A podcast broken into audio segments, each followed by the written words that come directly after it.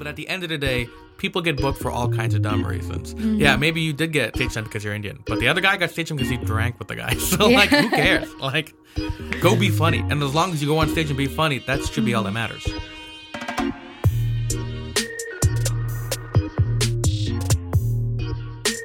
Hello and welcome to episode six of Welcome to the Stage.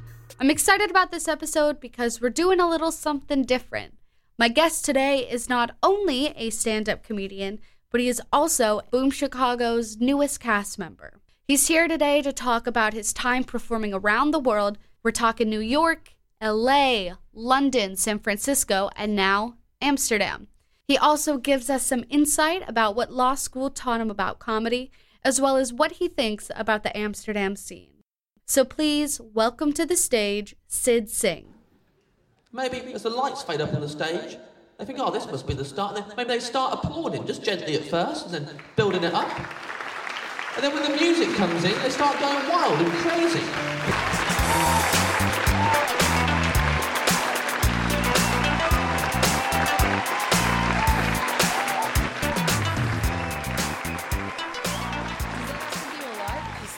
Famous people coming up to you and saying, "Man, you inspire me." that was not what happened. Yeah? What happened was is he was like, "Hey man, it was a fun show. We, me and uh, his girlfriend enjoyed my set, and it, you know, one of the best parts about comedy is not just the performing, which is awesome, but like afterwards, where you have this sort of built-in community of comedians.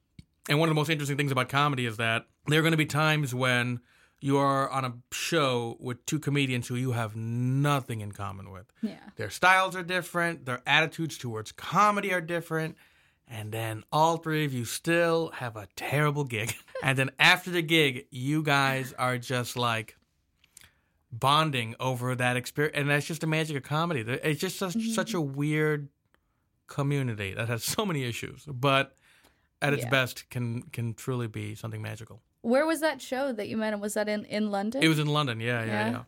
How long did you live there for? Because I heard you talk about it on your other podcast. I lived in London for four months. Oh. Uh, a couple of years before that, I studied at Oxford for this uh, law law class, basically. Wow, Oxford. yeah. Very Magdalen. College. Yeah, yeah, yeah. My sister studied at Oxford too, actually. Yeah, she loved it. It uh, yeah, it was nice. Yeah. nice. Yeah, yeah, yeah. Uh, I heard again. Uh, I did. I did some research. I googled your name, and this was the first result. Uh, Sid Singh is president of U.S. Info Solutions, a 1.3 billion dollar revenue business Mm-hmm. that provides data, analytics, and technologies. I had no idea you were so well off. Yeah, you know, when I uh, paid you a million dollars to have me on this podcast, Mm-hmm. I knew that it was a drop in the bucket for me. So what a big, I was surprised, but only slightly. Yeah. Uh, yeah, I, I don't think. I, I I think. I think right now I might be in the top five to ten Sid Singhs that come up when you Google Sid Singh. you were you were fourth.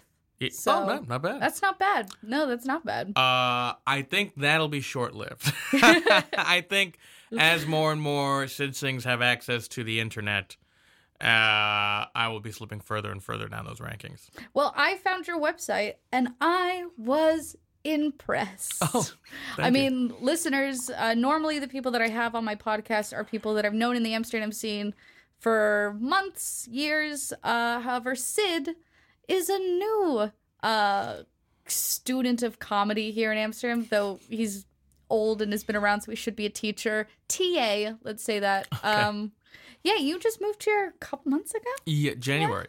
Yeah, yeah. Yeah, Or I guess technically February. And uh, not only are you the newest comedian to the Amsterdam scene, you are also the first improver I've had on. Oh wow. Yeah, so I'm expecting a lot of funny quips from you today. Nah, man, I'm good. Set the bar high.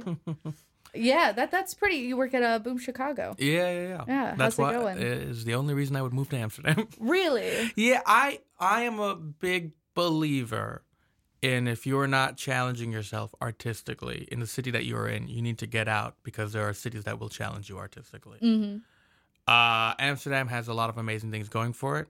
Uh, I really love walking around the city. Everything is so beautiful, especially now that it's getting to be the spring. Yeah, thank God. But um, I think if you're a serious comedian, you have to live in London, New York, or LA for for a decent amount of time, Mm-hmm. and then eventually you can move. You know, like Nate Bargatze, I think lives in the South somewhere and sort of commutes when he has to. Uh, but I think when you're still trying to learn and get better and better, you need to be around people who are amazing. I heard uh, similar but different advice from a couple traveling comedians who were in Amsterdam from LA. And their advice to me was okay, you're living somewhere, work until you're the best in that small place and then move somewhere else. Because Sure. they said that a lot of people seem to burn out. Like uh, they start comedy as soon as they move to LA instead of just working at it where they are and then seeing, wait, waiting until they're at the top of their game before moving. Uh, it goes both ways. I think you can benefit a lot from starting in a city that's not those three. But I think the idea of waiting until you're the best in that city is also, I think after a year, if you're pushing yourself to get up five times a week or however much your city will allow for, um, you you're ready to move. Just because. So so based on my own experience, I started in San Diego. Uh, I started off getting up twice a week, which was the most I could do because I was living not in San Diego, but I was driving the hour and a half each way to San Diego Where to were you do living like back uh, Riverside, which is in Southern Mm. California as well, but uh, far from LA and San Diego. Okay.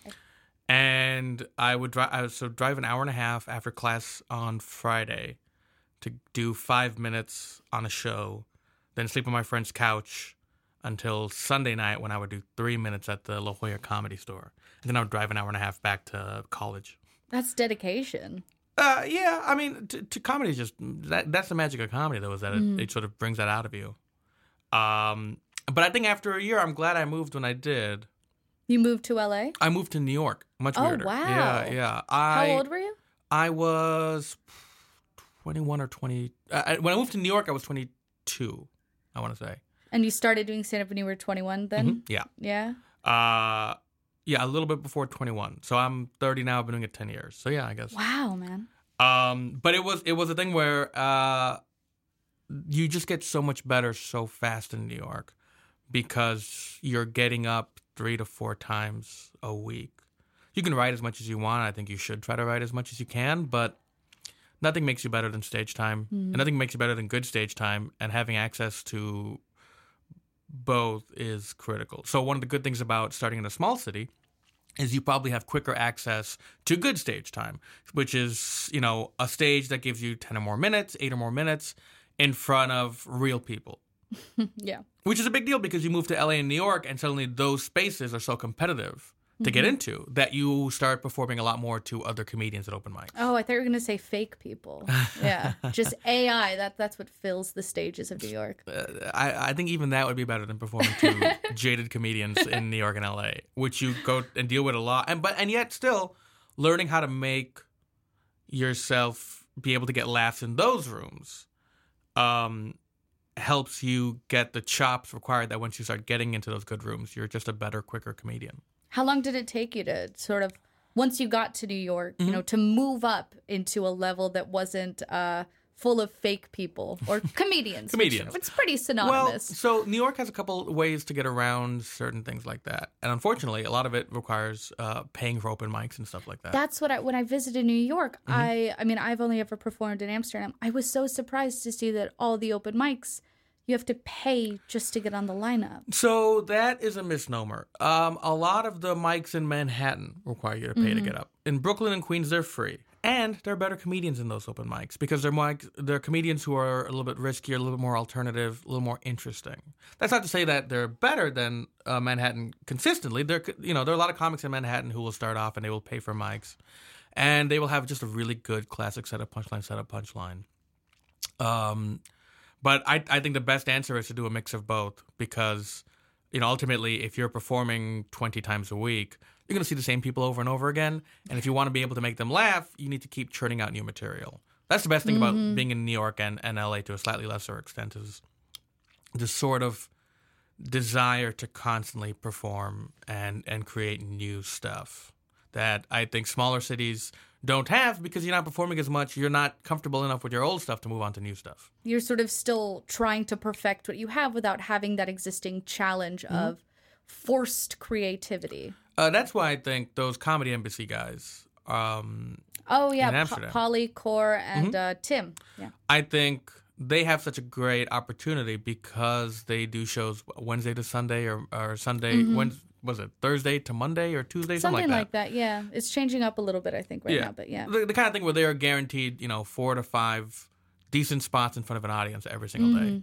and that'll just get you so much better. yeah, The only thing is that you, you still need to get up. You know, the the thing that I think young comics are slow to realize. I know I was was that the more you perform in one specific venue, the more you're performing only to the audience that goes to that kind of venue, and you're leaving yourself um, without the opportunity to learn how to get better at performing to different kinds of venues. That was that was Yeah. the other amazing thing about New York is it's such a small place with so many different kinds of audience members and venues that you can learn to get up at.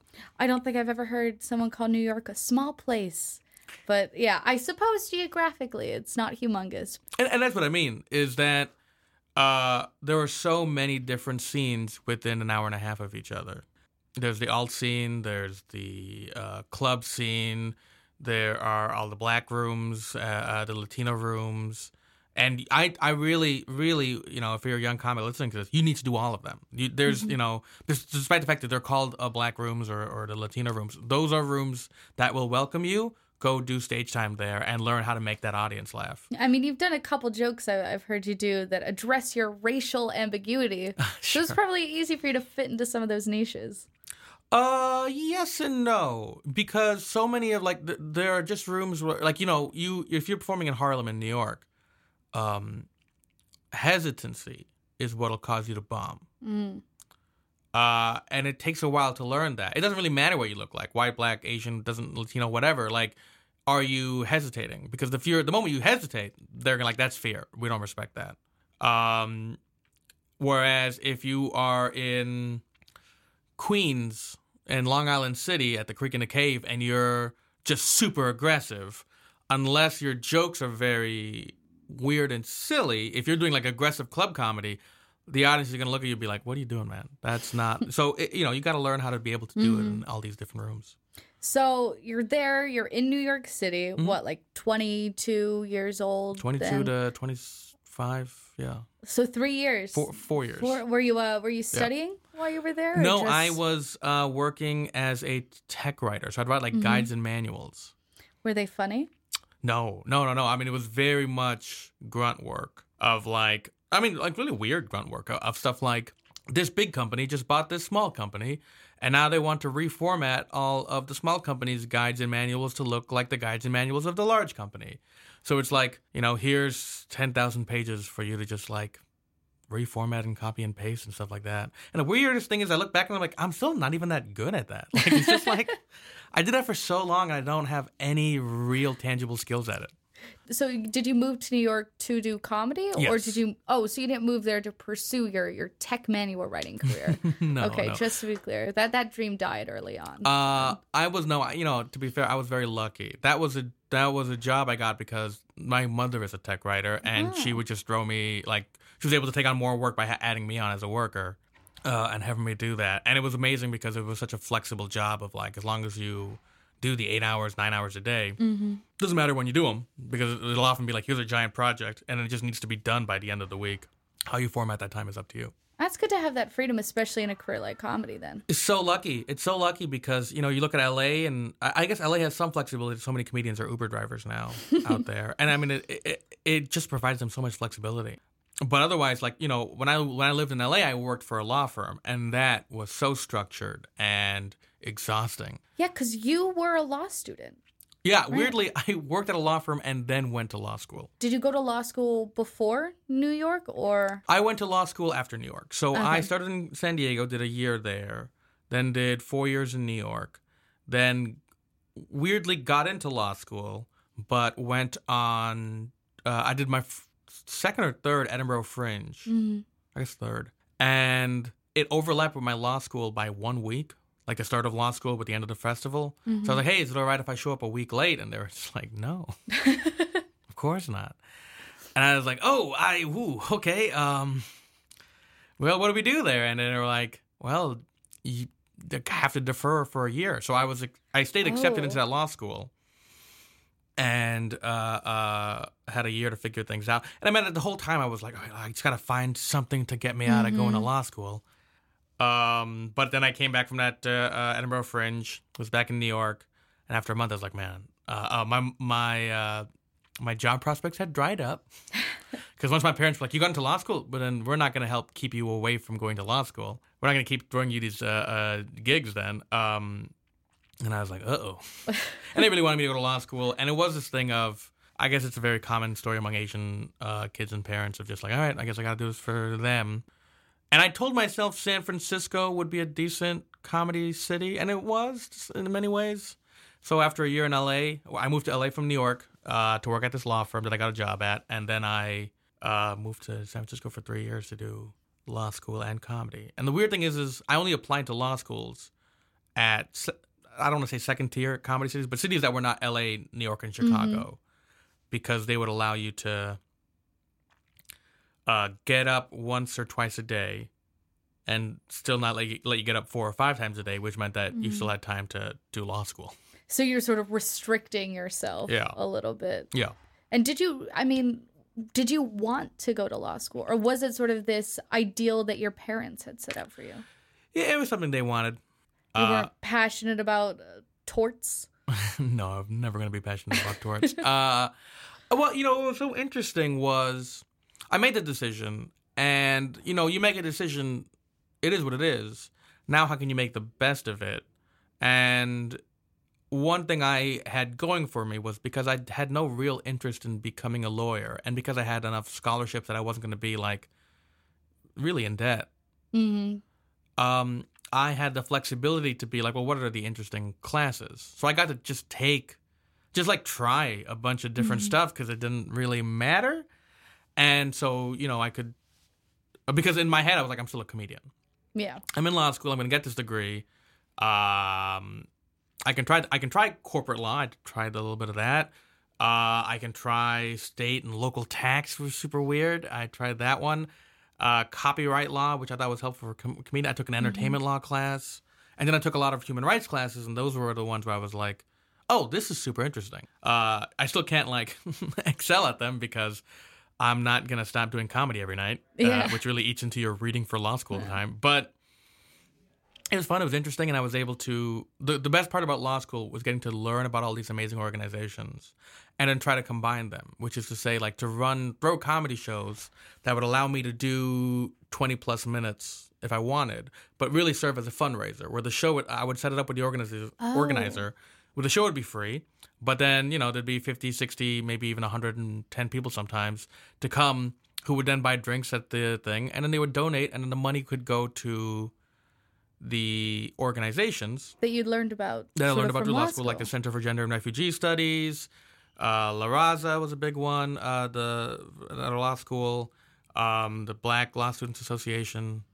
Just getting to help these organizations and feel like that, it made me feel like it was more worthwhile. The cool thing about doing San Francisco comedy was, or the good and bad of it. The bad of it was, at that point, I had done comedy for six, six or seven years. So you're like 28 then? Yeah, living in San twenty. I started at twenty six. Well, right about to turn twenty seven, and uh, I yeah, I had done comedy for f- six, six or seven, something like that, and it was a thing where I uh had all these credits. I'd already done an hour. I um had been passed at, as a regular into some clubs in New York.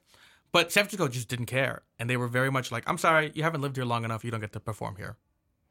At, sh- at like all their big clubs.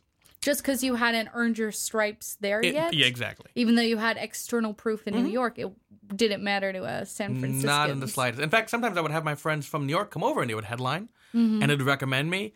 And the club owner would be like, oh, okay, yeah, maybe. And then just would be like, no. Was that tough? Did it sort of like hurt your spirits a little bit? Oh, yeah. It was super demoralizing. And it was very much like, what am I doing here? Like, I would be, requ- like, there's a Sunday showcase in San Francisco where you would have to just hang out for a year and then you get put on for your first open mic there. Mm-hmm. And I would just watch my friends from LA and New York show up. And because they were visiting, get up immediately.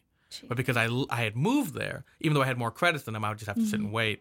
And so I, I did this thing where I would bring my law school textbooks and be like, all right, I guess I'm going to do homework in the back and like wait a year. and then uh, suddenly, um, uh, the bookers at the San Francisco Punchline, the club, were like, "Um, you're not here to read. You're here to learn." Oh my god. And I was like, "Cool, cool, cool, cool." But ultimately, even that can be seen in some ways as a positive. Mhm. You got your homework done. That. no, I did not. Uh, I got some of it done. Um, I was very frequently the kid in law school who was just like a uh, like. I remember I was in constitutional law, and I was able to answer one question correctly, and then my professor followed up with a a, a follow up question, and my answer was pass. And he just started laughing. He's like, "You think this is a game show? Like what?" And I was like, "Good point. Good point. Would pass." Um, and he laughed. He just moved on. Um, but but it, not getting up at those clubs was a good thing because it forced me to find new stage time, and it sort of proved to myself that that's how much I love comedy. That I'm not gonna let people telling me no stop me from doing it. Do you think that that was like the most difficult period in your career after sort of, you know, obviously the beginnings in New York? Y- you know, it's so weird. It definitely has to be. And mm-hmm. and, and what's so weird is, you know, in New York there were periods where like I lived outside. I was homeless for like a 3-day stretch where I just like was outside with my suitcase just like, okay, now what do I do? and I would still argue San Francisco was tougher. Mm-hmm. Because in New York that panic forced me to become a better comedian. Uh and just mature as a human in San Francisco, it just felt like this thing of like I'm not learning anything by you guys telling me no, other than I have to rely on myself to create stage time. And you know, the one thing I would tell any young comic listening to this is you can build stage time. But even beyond that, like just look for theaters that are new, look for coffee shops that are looking for slightly more audience, look for bars that are like, um, yeah, we're, we'll consider putting on a night, and hit them up and they will consider it if you can try to bring audience. And don't be afraid to hustle for stage time. When I was in New York, I would hand out flyers for hours and then perform to whoever showed up. Um, and it sucked. But then you performed uh, to real people after like weeks of like performing to comedians. Um, and, and it, it it just helped. I mean, moving to San Francisco, I would have really sucked if I just been like, I guess I just gotta hang out at this cl- comedy club. Yeah. One question that I'm curious of because it seems so antithetical to be doing law mm-hmm. and then also comedy. There seems like there there are things that are on two very different edges of the spectrum. I feel like to be a, a good comedian, you have to kind of have an analytical mind. You have to sort of be mm-hmm. able to dissect something, understand it in a new way. Do you think that you got anything uh, out of law that has helped you be a better comedian? Uh, no. But in in in but the reverse was true. I thought being a comedian helped me with law. Like I think if I'd gone to law school and then become a comedian, law school would have helped me a lot because it. Um, but weirdly, I think I already thought in the way that they teach in your first year at law school. Um, not that I applied it to my law school a lot, but like, um, so in law school they have this thing called IRAC, which is um, taking a case and distilling it into the issue at hand, the rules that have, you know, been created before, like the precedent, applying that to the issue, and the conclusion you get after that analysis. And you can do that to a lot of my jokes. But a lot of those jokes I wrote before law school. One of the weirdest things has been graduating in May and being able to use my time in law school finally to make jokes about law school. Whereas when I was in law school, I felt like I just couldn't. I was I was very angry, you know, at having to be there, and I was I was and feeling like I just wasn't in the mix anymore. Like that's one of the things that is the coolest thing, but also sometimes um uh, maybe I don't handle it always the best way internally, but like it's really cool. I have a lot of friends from New York and uh, LA who are like doing big things now, and they've been signed by big people, and they're like really coming up, and it's really cool. But at the same time, because I was in San Francisco for three years, I have that feeling of like, man, what could have been? And, and by the way, I have a lot of friends who have not done anything in those three years. So there's no guarantee, and the friends who made it have worked their asses off and made some really cool things, and they have earned what they have. You want to name drop a little bit? Uh, I'm trying to think of which ones would be like, yeah, cool, man. yeah. um, There's a people. I guess Gondelman writes for Oliver. Oh, uh, Kevin Kataoka just got a job for Hasan Minhaj. Wow. He's he's an older comedian to be fair, but I loved hanging out with him in L.A. He he really made that. Uh, have you heard of W. Kamau Bell? No, I haven't. He had a TV show uh, on FX in America for a while, and my friend Kevin, who I met through my friend uh, Hari Kondabolu, have you heard of that guy? He had a uh, documentary about Apu that got some notoriety. Oh yeah, I have heard about that. Um, the but documentary. sure, sure. Uh, but they were writing for the show from this uh, W. Kamau Bell, and it was this sh- when it was a weekly show. It was a it was a really inventive, interesting show, and it was still that when it moved to daily, but because they were just being over, I, I don't know. I don't really. They didn't tell me any a lot of this. I don't want to, you know. But Oh, just yeah. seeing from the outside, they just had to churn out so much more stuff. Yeah, I think it burnt a lot of them out. And I remember I had dinner with Kevin, uh, and he was like, "Man, the ratings they're not good, man." And I was like, "I guarantee you that this show will be around for ten years." And it was canceled, I believe, the very next day. So Well, so you're not a lawyer and you're not a prophet. I'm We've not a prophet, established yeah. that. So as you were watching all those people sort of begin to do those things, and it sounds like you sensed a little bit of regret sort of taking that own leap and moving to San Francisco. Oh, yeah, you, yeah. Once you graduated, did you leave San Francisco or did you stick around there? I I left almost immediately. So I Oh. graduated. No love for San Francisco. I graduated in May of this uh, last year. 2018? Yeah. And uh, almost immediately I moved to so I moved to London. I moved to yeah, I moved to London in September and I did the Edinburgh Fringe Festival in August. So yeah, I mean from May to August I was in San Francisco for a short time, but then I just got the hell I got the heck out of there. And San Francisco is an amazing scene in a lot of ways. Um, there are a lot of good comics there. There is good stage time. There is some inventiveness happening there. Uh, and I think I would have had a much higher opinion of it had I not moved from New York or from LA. Mm. Or maybe if you hadn't just moved for law school, which it sounds like something you weren't exactly Well, passionate about. But you know what? If I hadn't moved to law school, I probably would never have been able to afford living in San Francisco. It is such an expensive city now. Yeah, that's true. So I I listened to uh, your law podcast. The law is my ass. Go listen to it, guys. Mm-hmm. Oh, it's fine. I thought it was very fun. Um, it, has, it has moments, and Kreitz is such an interesting guy. yeah, and one of the things that was mentioned on that that kind of uh, shocked me, I think it's safe to say, is number one, you were in England during Brexit, Mhm. and number two is you said that you were you faced like harassment during that period. Yep. What happened? If you're comfortable talking about it. Yeah, it was just uh, it was a very weird thing. Um, I was so the day of Brexit was very interesting because uh, I was on a sh- uh, doing a show. I had just landed that very day. Um, all the polls were like, I think it's going to be um, Remain by a slight margin, very very slim Mhm. margin, but it'll be Remain. And then um, as the show went on, we started getting the vote totals coming back, and we were like, "Wait a second, oh, wait a second. And I remember I went up to close the first half and had a decent set, but also I had the audience's attention. So having a good set there was cool. But then everyone who went on the second half bombed because everyone stopped listening and just started staring at their phones, being like, "Oh my yeah. God. And, you know, I think a lot of London people felt guilt because it was raining like crazy that day. So a lot of people were like, I'm not going to go vote. We're going to win anyway. It's fine. And uh, the mess Mm-hmm. Look continues. what happened. Yeah, yeah. Uh, Yeah. As far as harassment, when I was sitting at Oxford, uh, we went to some bar the night we graduated from the program. Uh, and uh, just some people started manhandling me, yeah. Fuck, Yeah, man. Not the first time it happened to me.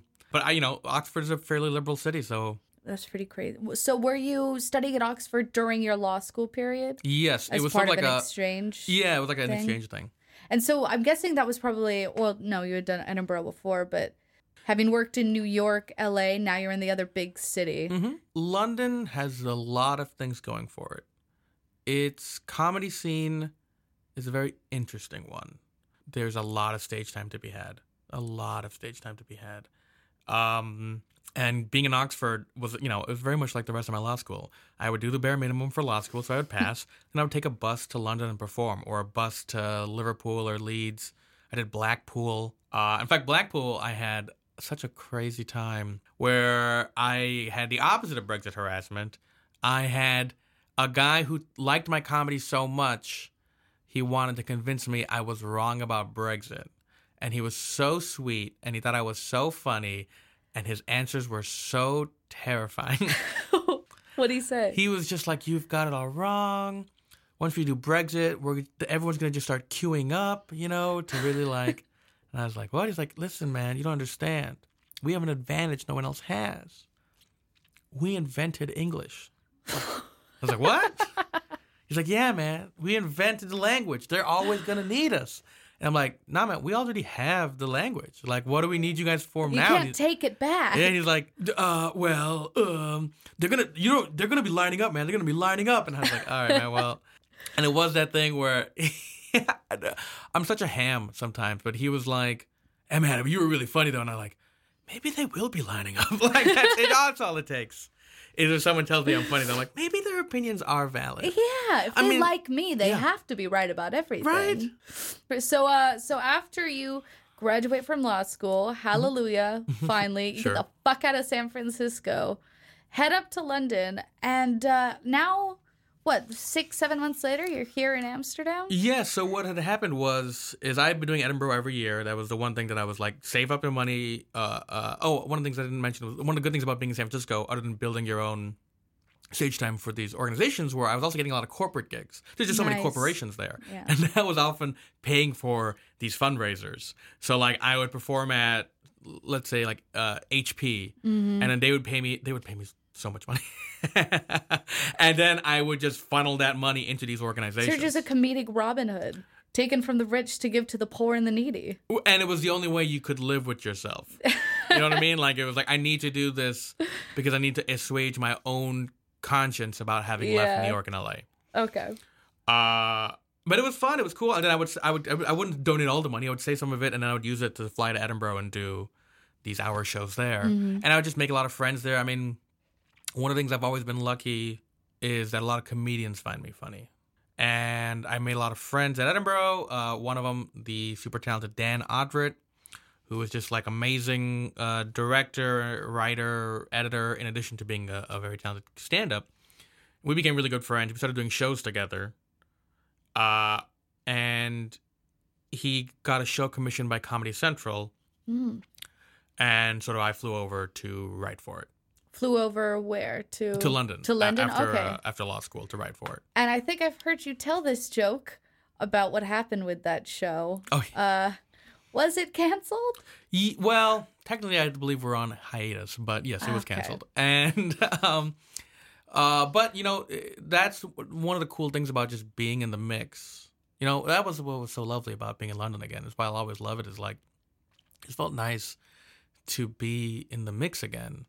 Was okay. That show, I think the executives didn't know what to do with it. What kind of show was it? It was a sketch show. Mhm. Uh, It was specifically about dating. Were you on it or just, just a right. writer? Uh, And I was really just I just did mostly punch up on that one. But then they liked my punch up. So then when we our our friend, uh, I probably don't think I'm allowed to. It was a decent sized British comic. A very important person. no, but but a nice guy and uh, a a guy who got a chance to have a, a TV show, also on Comedy Central, I believe, uh, for like a daily show type show. Hmm. Got to write on that. Uh, and that paid uh, uh, uh, decent for the pilot. And then we were doing more gigs, and I was um, I had a work visa for the first time, and I was getting to travel all around England and do these gigs that were enough to pay my rent. And I would fly out to like Malta and stuff. It was such a cool time. wow. Uh, Malta. I flew out And to this Malaga. is last fall? yeah, this then? is just a couple months ago. Wow. And it was the first time in my life where I was just making money from only doing comedy. Hmm. And the fact that I was able to live was such an ego boost. How did that feel like? Just like such gratification or it just it, it's just one of those things of like uh thank god. You know what i mean? It's just, it's just a sigh of relief. But it's also like you know in order to make that you have to just you're sending emails to people constantly. Hey i'm available from here. I'm able to do this.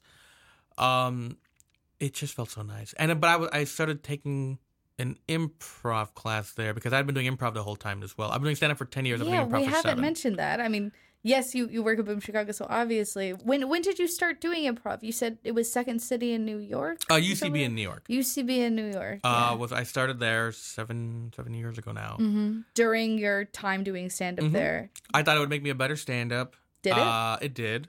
It's funny. I thought it would make me a more comfortable stand up on stage, and it did to an extent. But I think it made me a better writer more than anything R- really? How so? because you know the whole rule of improv is yes and. Mm-hmm. Uh, but when you're writing, having that freedom to yes and yourself and sort of keep asking if this is true, what else is true, allows you to explore more avenues quicker. Mm-hmm. And that was just invaluable. I I also just got to meet cool people. Like the, the thing about UCB really is a lot like a frat. You know, and I would never join a frat in college. I thought I thought that was so gross. But there was something about oh, man, I'm just throwing money into this pit of Yeah. improv classes. But I'm meeting a lot of cool people at these improv classes. And they're showing me all these other shows and these this different world from the stand up. When I moved to New York, I was all, doing a lot of club spots uh, or club open mics. And I was doing the alt scene a little bit, and I was really enjoying the comics there. But the alt scene can be a lot more brutal to newcomers than the club scene. The zero laughs. They don't know you; they're not gonna laugh. Just because it's that sort of camaraderie that you have to have. there? Yeah, it's it's almost like a rite of passage.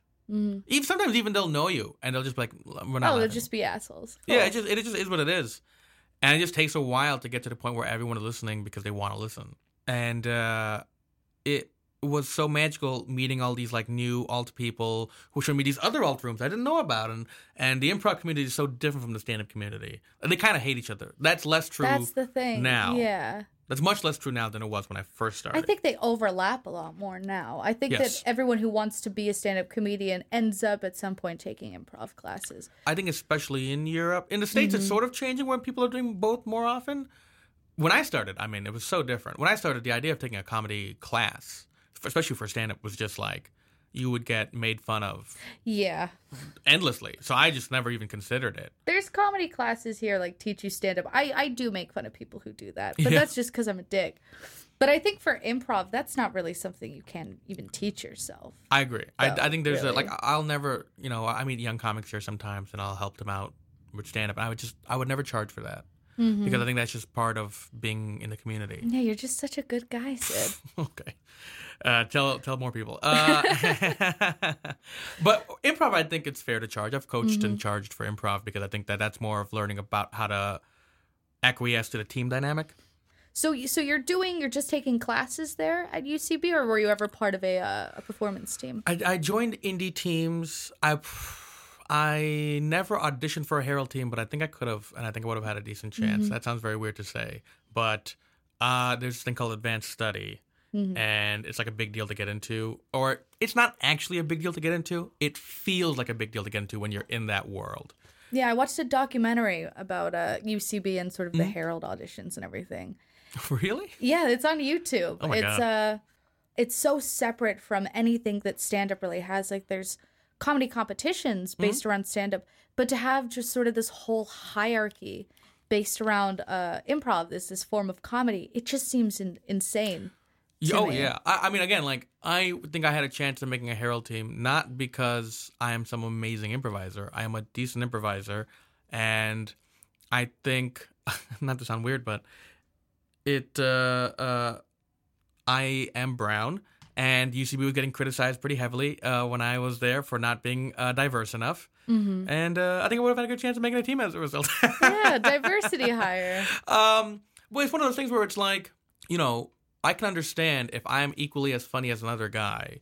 In the past, they will pick the guy that they feel more comfortable with because they understand him better, because they have some shared experience or whatever. That leads to a lot of white guys hiring white guys. Yeah. Um, so to me, there's no, really no difference than like, oh, they're high. it, as long as the first part is true, where I'm just as good as this guy on stage.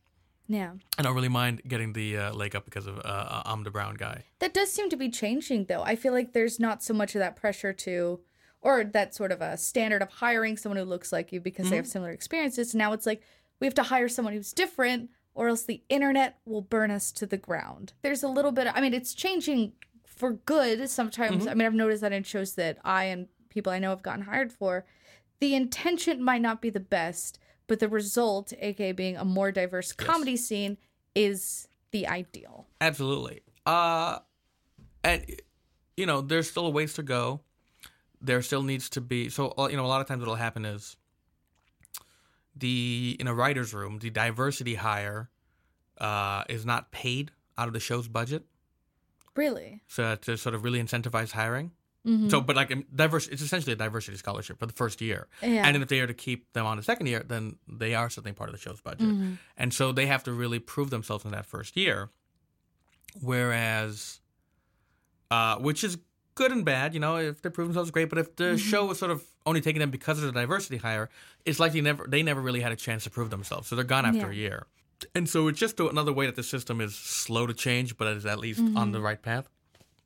Um, to me, I meet a lot of people in comedy who are like, "Oh, I- you know, I feel guilty. I just got booked, bec- and I I'm worried it's like because I'm a girl, or I'm worried it's because I'm black, or I'm brown, or whatever." Uh, and my thing is like, who cares, man? You're getting stage time. Go like, kill it. Go for it. Go yeah. go to that stage and kill it. And co- comedy has never been the meritocracy we like to think of it as No. it has always been more of a meritocracy than a lot of other facets of society. But at the end of the day, people get booked for all kinds of dumb reasons. Yeah, maybe you did get uh, stage time because you're Indian, but the other guy got stage time because he drank with the guy. So like, who cares? Like, go be funny, and as long as you go on stage and be funny, that should be all that matters. Yeah, and I mean you've made it this far, so it seems like that's mattering pretty much for you. so yeah. So again, I'm still trying to figure out this this journey you've gone on from London a couple months ago to here working at Boom Chicago. What was the catalyst for that? So the show got canceled, or it was looking like it was likely to get canceled, and I had done one improv jam, uh, which is an open mic, Mm-hmm. with this guy Mike Ot, who uh, you know it's so interesting. Um, Mike Ot is this guy who has created his own show called Borderline. It's on Netflix. I've heard of that. Yeah, Yeah. he is such a talented, funny guy. And then you would go to this jam, and it would be almost empty. And in New York and in LA, you'd be like, "What are you talking about?" If someone like that is hosting a free comedy show that can let you perform in front of them, it's going to be packed. Period. Yeah. And in London, it would often be fairly empty. And I went there once, and off of one improv jam, he asked me to audition for Boom Chicago. Uh, and then the story they told me was I got it off of that one audition. But then they were like, wait, but who is this guy? Yeah. And then they were like, "Oh, well, do we know? Like, does he have like a work visa? Like, we just didn't know anything about me. Yeah. They didn't even know I had done UCB. They, they literally had just picked me off of one open mic and one audition. Uh, so they just like they were like, let's get to know him first. So did you fly to Amsterdam to do the audition? No, no, it was in London. They went to London. Uh, Mike Ot runs a school there called the Free Association, Which is what Boom Chicago is sort of based around is the teachings of them. um, and those were taken from Second City, more or less. And uh, I just got lucky. I mean, uh, you know, comedy really is all about trying to give yourselves as many chances as possible to get lucky. Let's talk about Amsterdam now. Because when I was asking people, what question should I ask Sid today? They were mostly saying, like, what do you think about the Amsterdam scene? Do you like Amsterdam? Are you happy here?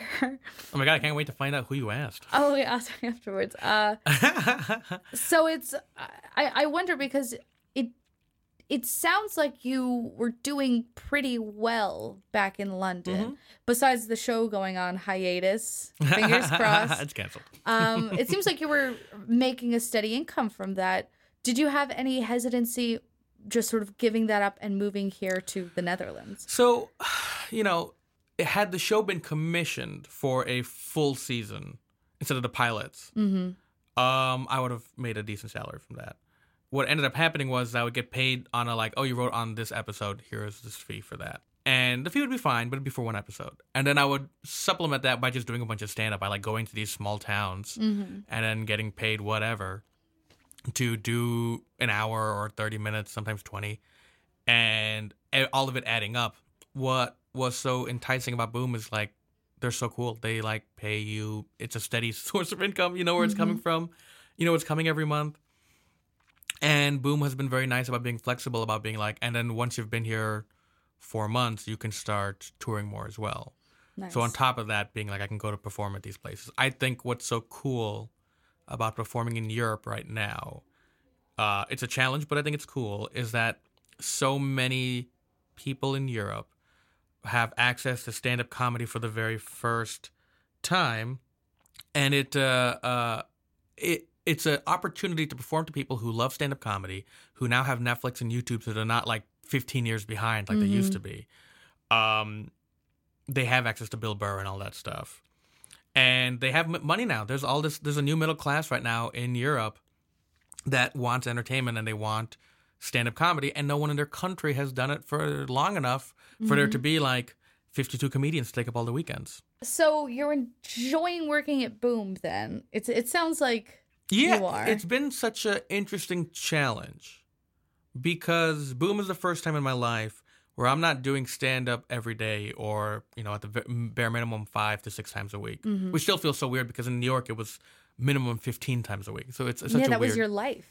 um, Boom is so much more sketch and improv oriented. I really love getting to keep doing sketches. I got to write for the TV thing, and, and now I'm writing for Boom, so that's fun. It is still different though because when you're writing for a TV thing, even though it's going out to so many more people, you're allowed to have a few more jokes for the comedians in the room. Do you think you have a little more control over that process then when it was a show versus doing the live performances? Mm, I think that is um um an anomaly though. I think I was very lucky that you know the sh- the sketch show in the UK had two writers, uh, uh, uh or two head writers I should say, and then uh, I got to help out. So the both of them were already my friends. Both of them were already open to my ideas, and then the executives would come in later and deal with them. Whereas at Boom, I am doing it, and like the director knows me. You know what I mean? Like I, he has my number. Like Yeah. the owner of Boom has my number. So they can come to me directly, and I'll be like, "Oh, okay, I guess I have to change that for the Amsterdam audience," which has been a fun challenge. But I think it does it does push you to more like broad jokes. Yeah, because you are dealing with something that's more international. I uh, I just did an interview with Michaela Birch uh, last week, and we were talking about the challenges that come from having to perform English comedy from an American perspective to an international audience. Because you don't have that common lexicon that you have when you're performing in America, 100%. where you know the same pop figures, you know the same political developments that are happening. So if if you're trying to do those same jokes here, you either have to set it up too much that it's not funny, uh, or you just you you can't make that joke anymore because people just simply don't have that same kind of mutual understanding. So in January, uh, I got to like a mini tour before I joined Boom. So I got to go back to San Francisco, back to New York uh, and LA, and I got to do my first hour in New York, Nice. and uh, it was at a uh, under St. Mark's Theater, and it was just like, oh my god, so much fun to perform an hour to an audience that understood all of my references Mm-hmm. um, performing in London and Amsterdam, there is that thing of like you have to figure out how to connect to this audience in a way that doesn't ignore the fact that you don't have a shared experience the way their home country comics do. Yeah, and it's kind of I mean, it's difficult. I kind of think it's a it's a good challenge to sort of figure out what can work to the most people possible. At the same time, it's not as fun. You know, Yeah. I have to like go to Dutch people before I perform. Like, do you know who this is? And they'll be like, no, fuck. But I I think that's interesting. It sounds it sounds to me as the expert in the room on you that uh it seems like your heart kind of lies a bit more with stand up. Is is that correct? Do you see yourself more as a, a stand up comedian than you do an improviser? Yeah, I very much. I mean, I see myself as a stand-up comedian before I see myself as a guy with a law degree. Mm-hmm. Uh, sometimes I see myself as a comedian, stand-up, before I see myself as you know Indian. It's just how I view the world. And well, you know, one of the good things about performing internationally is you get to be more introspective because maybe they didn't see this TV show or movie, but mm-hmm. they'll understand that you're talking about yourself. Yeah, the the premise is still there. The theme Right. is still there, even Exactly. without the reference. Exactly. So again, I I have to ask, the viewers are dying to know. what do you think of the Amsterdam stand up scene? As an outsider, the only outsider I've had on the show so far, mm-hmm. what's what's your view on it? And you can be brutal. We're counting on it. well, I don't. So I, I think the thing is because I am at Boom from Wednesday to Sunday, I don't really get to see a lot of the Amsterdam scene.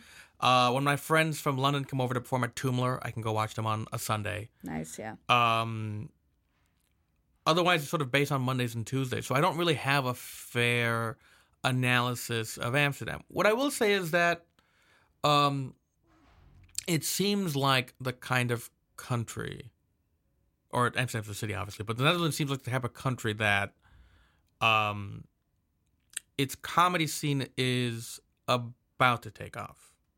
That's what I've been hearing from a lot of people.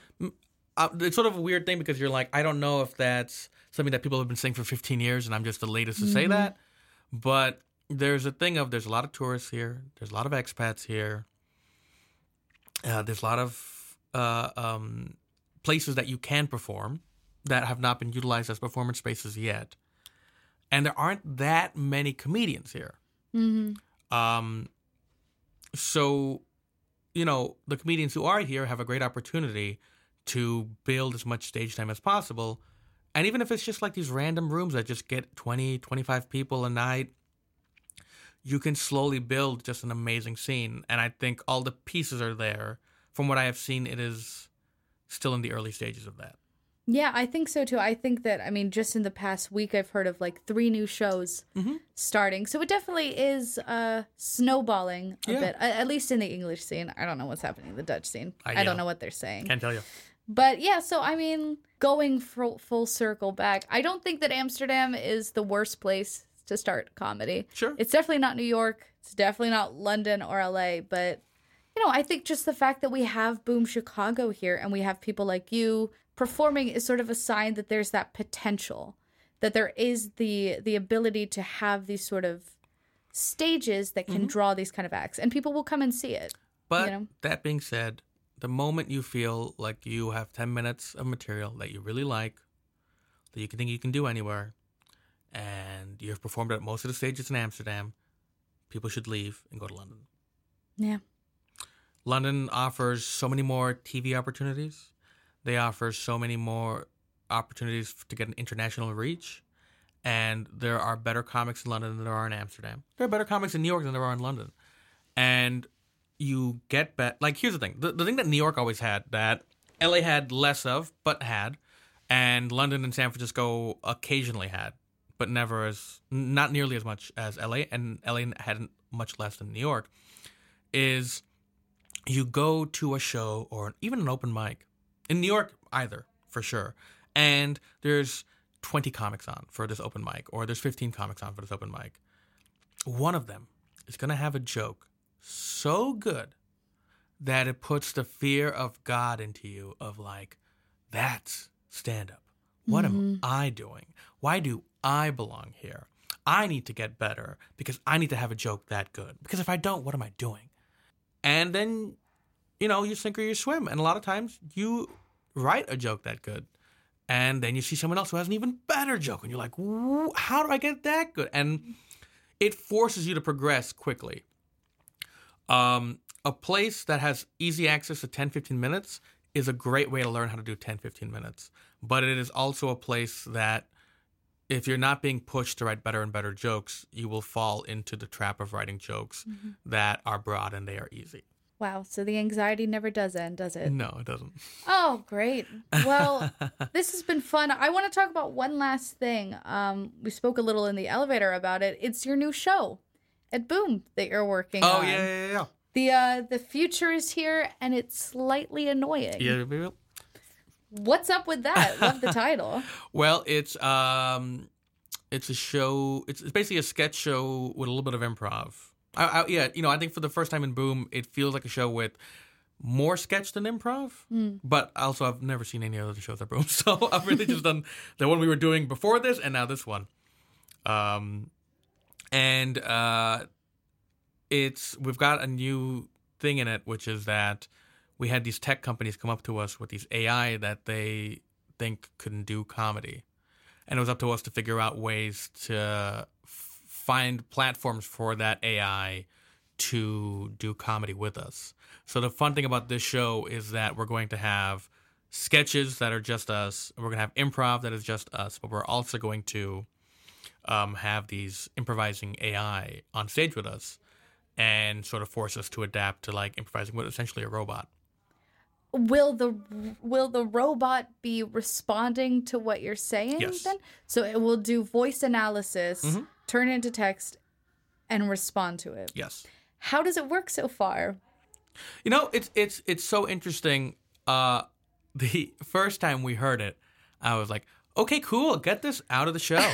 this is terrible." Um and then we are now on like our fifth like robot 5.0, I guess, AI Uh-huh. 5.0, and it's definitely gotten better and better to the point where you're like, "Okay, this is we can work with this." Like ultimately if the robot was an amazing improviser, I probably feel too threatened to be in a show with it. Um, no, but if it was an amazing improviser, I don't think there's that much interesting with that. Mhm. Oh, he's an amazing improviser. Well, so is the cast. So like, okay, Yeah, the gimmick is that it's supposed to be sort of out of place. Yeah. in that comedy environment. and it just has to be out of place enough where it's not like, you know, destroying scenes. It's Mhm. hindering scenes, and like, can you find ways around that?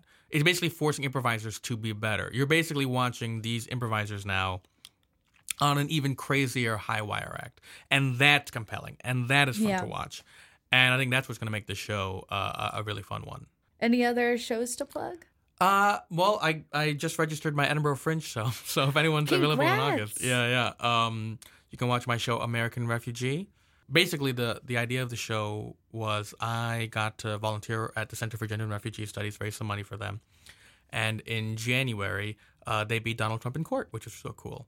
Uh, I consider myself to be a very liberal person, and I think a lot of people like to say things like, "Oh, the world is filled with hate, and that's the problem." Whereas I think the real problem is that we're bad at hate. I think hate's very useful. We just need to know how to learn to use it. So let me teach you how to hate. And using my experiences uh, in the refugee world, uh, I was weirdly the head of the homeless legal services in San Francisco for a while, so I have that going for me. Um, but you know, when you when you when you get to volunteer or work in those environments, you see that like there's so much where these people are being screwed over. So, you know, a lot of times we preach compassion for those people, and that is a very valuable. You should feel compassion for the people being screwed over. But I think it's time to start feeling anger and hatred for the people screwing them over. And you can't just keep turning the other cheek. you cannot just keep turning the other cheek. The idea that hate is destructive is foolish. It often just allows people to get away with doing it over and mm-hmm. over and over again.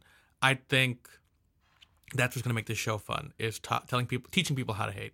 It's it's strange because you seem like such an unhateful person. And yet you just got this ball of rage inside you, yeah. buddy. Oh yeah, I, I mean, I think a lot of stand-ups have that though. You know what I mean? Like Seinfeld's an angry guy. Yeah. uh, Brian Regan's an angry guy. I mean, if you have an entire bit about like scissors or, or like whatever, like airplane food, it's because it really annoys you enough You just that see you wrote it. injustice everywhere Yeah. at that point. That's exactly what it is. Yeah, yeah. Where can people watch that? Uh, so they can watch it at the Attic in the Counting House in uh, Edinburgh, Scotland, from August 1st to the 25th. Uh, I'm very excited about it. Oh, excited. Are you doing any shows in Amsterdam? I'm sure just come to Boom. Yeah. Yeah, yeah. We'll see you. Yeah. The fun thing is, so this show debuts the 10 days after that. Me and Tyler are going to start doing stand up at Boom regularly.